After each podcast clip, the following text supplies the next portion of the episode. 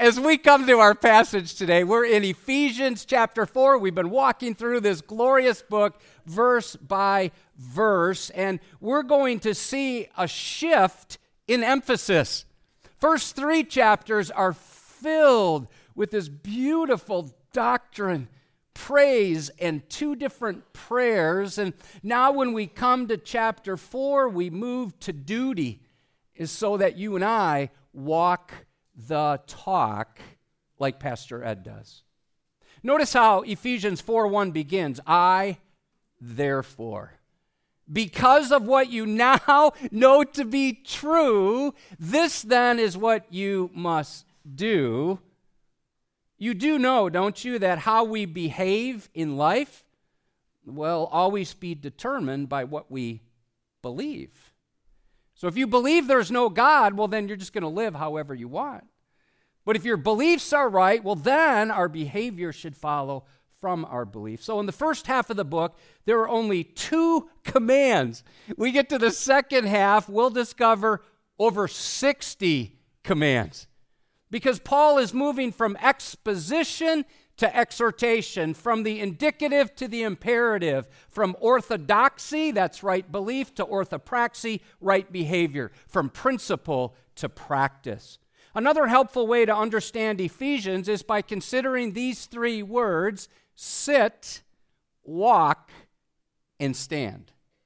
First half of the book, the emphasis is upon our position in Christ. Ephesians chapter 2 says we are seated with him in the heavenly places. Listen, the Christian life begins with done, D-O-N-E, not with do. Jesus has done everything for us. Now you come to chapters 4 and 5, the emphasis is upon walking based upon what we know to be true. This then is how we live. We are to walk it out. And finally, in chapter 6, we're given some ways that you and I can stand against evil forces in the heavenly places. We don't have to run. No, the Bible says to stand. Well, let me take us there, Ephesians chapter 6, that you may be able to stand against the schemes of the devil. Chapter 6, verse 13, take up the whole armor of God that you may be able to withstand in the evil day, and having done all, to stand firm. And thinking we might not get the message, he repeats it. Next verse, stand, therefore. Sit, walk, and stand. So as Paul moves from beliefs to behavior, the immediate context has to do with the glorious prayer that we found at the end of chapter 3. And last weekend, we learned this truth, that God loves to give us more strength than we can even ask for. When? Well, when we're fully surrendered to Christ. We learned how to live out the posture of prayer to make sure we're bowed in our hearts, and we challenged ourselves if we were able to spend time literally on our knees praying. We looked at the petitions of prayer and finally the power of prayer. And then we concluded with a challenge to fully surrender to Christ. So when Christ comes into our lives, for some of us, we know we have not given it all to him. We're holding back. And this simple booklet, My Heart, Christ's Home, I read an abridged version of that last week to show that some of us don't let Jesus into certain parts of our life, like that closet that's foul-smelling, and you don't want anybody else to see what's in there. And if you'd like a copy of this booklet, they're available out at our resource center. Now, speaking of prayer, over 100 people gathered last Sunday night for a night of prayer. It was so moving. One of the highlights to me, the oldest person there was in his 90s. And there were a number of people in their 20s, all praying together. So many people came that we didn't have enough chairs. And so some chose to stand, and others chose to live out the application from last weekend's message as they dropped to their knees in prayer. I'm so grateful to Pastor Kyle, Pastor Chris, and Pastor Chad for their servant leadership on that. Well, let's turn now to our text found in Ephesians chapter 4, verses 1 through 6. If you're able, let's stand and give attention to God's holy, inspired, inerrant, and authoritative word, which means if God says it, that settles it. And so we come underneath his word now. Let's read it in a spirit of worship. I, therefore, a prisoner for the Lord, urge you to walk in a manner worthy of the calling to which you've been called, with all humility and gentleness, with patience, bearing with one another in love, eager to maintain the unity of the Spirit in the bond of peace. There is one body and one Spirit, just as you were called to the one hope that belongs to your call, one Lord, one faith, one baptism, one God and Father of all, who is over all and through all and in all. You can be seated. As I meditated on these verses, I wrote down this statement: we all win when we walk as one. Here's the outline I see from the text. First, we need to exercise the right walk, and then we need to exert, it's going to take some work, the right kind of work, and then express the right oneness. So let's dive in, verses 1 and 2. Would you note, Paul says, I therefore a prisoner for the Lord. Let me just pause there. So technically, Paul's a prisoner of Rome, but that's not how he identifies himself. He identifies himself as a prisoner for the Lord.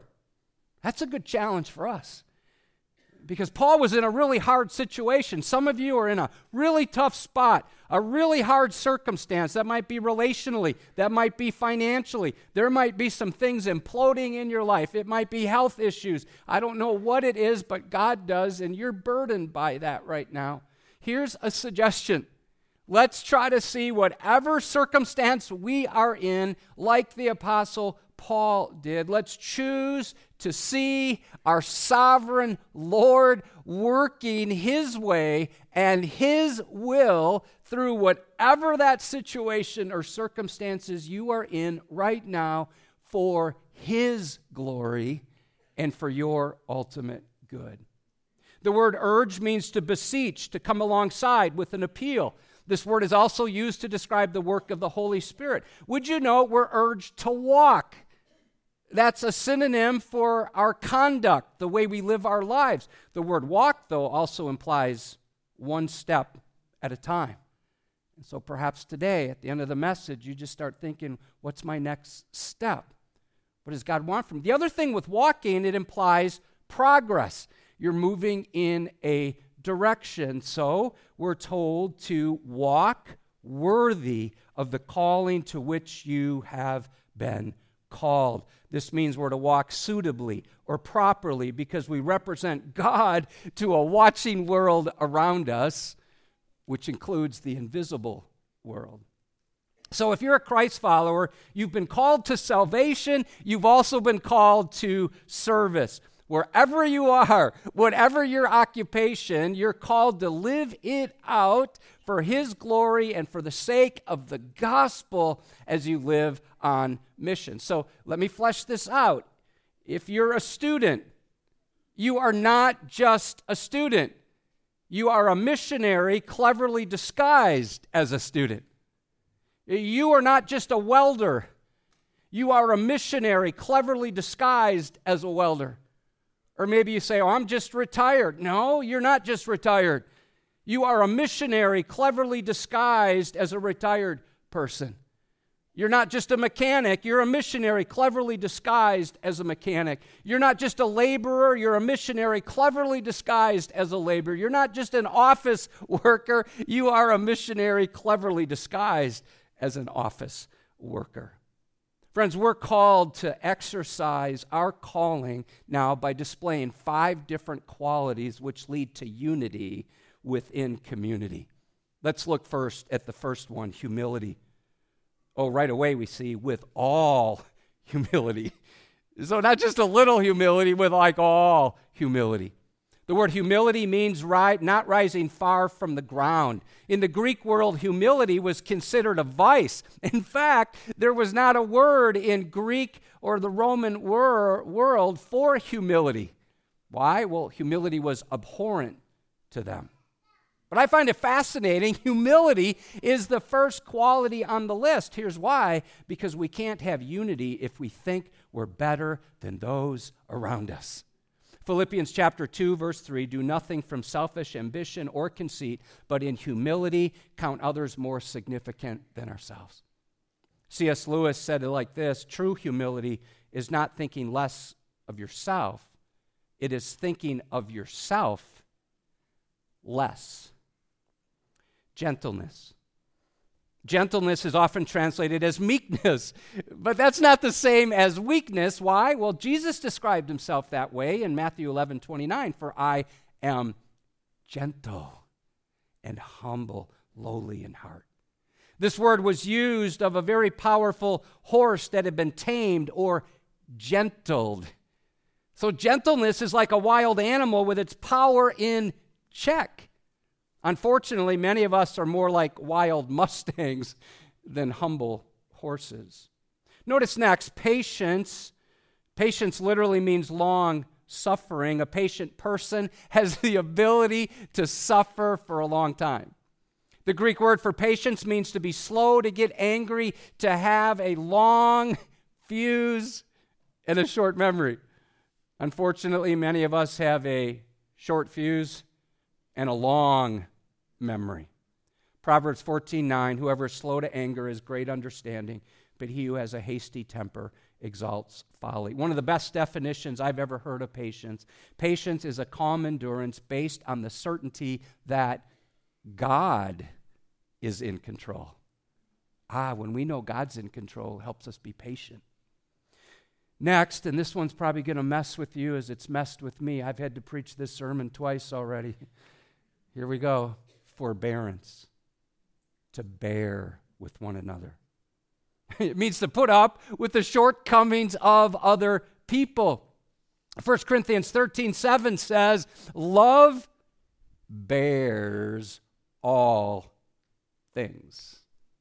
As we've been learning, and many of us have experienced firsthand, every relationship we have can rupture like that so quickly. Same can happen in a church. The unity in a church can blow up so quickly. So if we don't work at it, our idiosyncrasies become irritants, and then our unity unravels. And I don't think we do much bearing with other believers today. We kind of choose who we like and who we don't like. We avoid those who we don't like. We sound off, we run off, or we run somebody else off. Sometimes we square off and we want to knock someone off, but seldom do we put up with people. One pastor believes the Christian life is a life of putting up with other people. Finally, love. It's not enough to just acknowledge that love is important. We're called to seek the highest good of others. John 13:34, Jesus challenges us, a new commandment I give to you, that you love one another just as I have loved you. You also are to love one another. Oh, let me just point out the obvious. That's not a suggestion. That's a command from Jesus himself. Rebecca Manley Pippert concludes her book called Out of the Salt Shaker and Into the World with a very moving story. When she moved to Portland, Oregon, they got involved in campus ministry, and she met a student. His name was Bill. Bill stood out because, well, he was always a bit disheveled. His hair was never combed. He wore old clothes, he wore yellowed T-shirts, and the biggest thing that stood out about Bill is he never wore shoes. Summer, winter, spring, fall, Bill was always barefoot. Rebecca Pippert writes, Bill became a Christian, but his appearance didn't change. Well, near the campus was a church made up of mostly well-dressed middle-class people, and one Sunday, Bill decided to worship there. He walked into church with his messy hair, dirty jeans, yellow T-shirt, without shoes. People looked at him. They became a little uncomfortable, but no one said anything. Well, Bill began walking down the center aisle looking for a seat, and he couldn't find one. So he made his way all the way down front without finding a seat. So he decided to just plop down on the carpet, right down in the front. Well, he was used to that. He went to Bible studies in his dorm. That's what college students do. They sit down on the carpet and have their Bible study. But that kind of unnerved the congregation. She writes that you could feel tension in the air in this rather formal church. Well, suddenly, in the back, those doors open, and an elderly deacon who had trouble walking made his way down the aisle. All eyes were on this deacon. Some were thinking, yeah, he needs to tell this guy to move. He made his way down slowly, everybody watching. You could hear a pin drop. And when the man reached Bill, with great effort, he sat down on the carpet with Bill and worshiped with him for the rest of the service. There was not a dry eye in that service that day. That deacon was exhibiting humility, gentleness, patience, forbearance, and love. Friends, when we do the same, God is glorified and the church is unified. We all win when we walk as one. Well, notice next, we're called to exert the right work. Verse 3, eager to maintain the unity of the Spirit in the bond of peace. The word eager means we go after it. We're not passive. We're earnest, diligent, make haste, strive, labor. Maintain means to watch or observe attentively. This is a present participle, meaning we're to be constantly maintaining our unity. We must work at watching our unity all the time. Oh, let me point something out. We don't work to attain unity. We maintain the unity we already have through the Holy Spirit and what He has accomplished. Check out a few other verses. First Corinthians, he's writing to a church filled with division and disunity. I appeal to you, brothers, by the name of our Lord Jesus Christ, that all of you agree that there be no divisions among you, but that you be united in the same mind, the same judgment. Psalm 34:14. Seek peace and go after it. Romans 14:19. So then let us pursue what makes for peace and for mutual upbuilding. So here's a question. Are you a peacemaker or a peacebreaker? I heard about two Quakers who were having an intense conversation. One turned to the other and said this, you know, sometimes I think that everyone in the world is a bit off, except for me and thee. And sometimes I wonder about thee. I was challenged by a sermon this week in which the pastor gave some applications, and I thought, since this messed with me, I'm going to share the pain with you. So here we go. If you're quick to get angry, you need to work on patience. If your tendency is to be proud, arrogant, egocentric, and boastful, well, you need to work on humility. If you are insensitive, rough, or bossy, you need to work on gentleness. If you struggle with being intolerant with the shortcomings of other people, well, you need to work on bearing with one another in love. And if unity among fellow brothers and sisters is not a priority for you, it's time to make it a priority. Let me come back to something I've heard Pastor Ed say over the years. When you and I are in a conflict, or we come across conflict, or somebody's gossiping to us, we have a choice at that moment. Pastor Ed says you can either throw gasoline on that and watch it just blow up, or you can pour water on it and bring the heat down. Pastor Ed is a master at putting out fires, even the ones he starts. Oh, I love that guy. Marty, was that you laughing?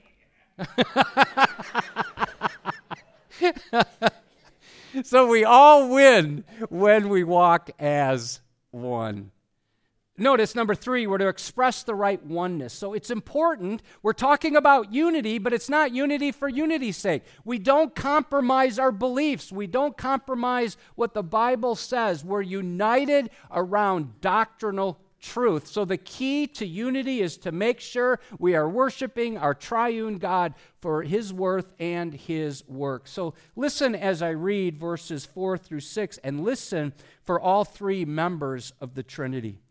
There is one body and one spirit, just as you were called to the one hope that belongs to your call.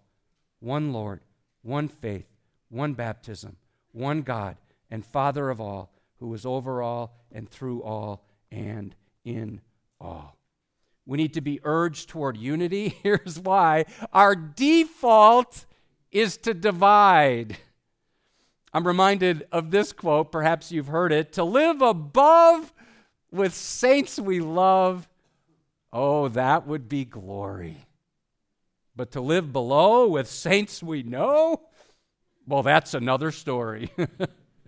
Now, we see 7 ways God has worked to make us one. So you and I need to tether ourselves to these truths. Number 1, one body. Every born-again believer is part of the universal body of Christ. So many of us are members of Edgewood, but we're members of the small C church.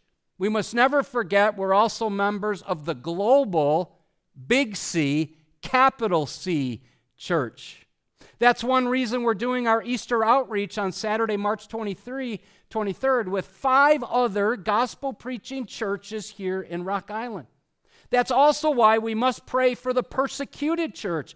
It's not just an option. Here's why. They are our brothers and sisters in Christ. Listen to Hebrews 13:3. Remember those who are in prison as though in prison with them, and those who are mistreated, since you also are in the body. We're members of the same body.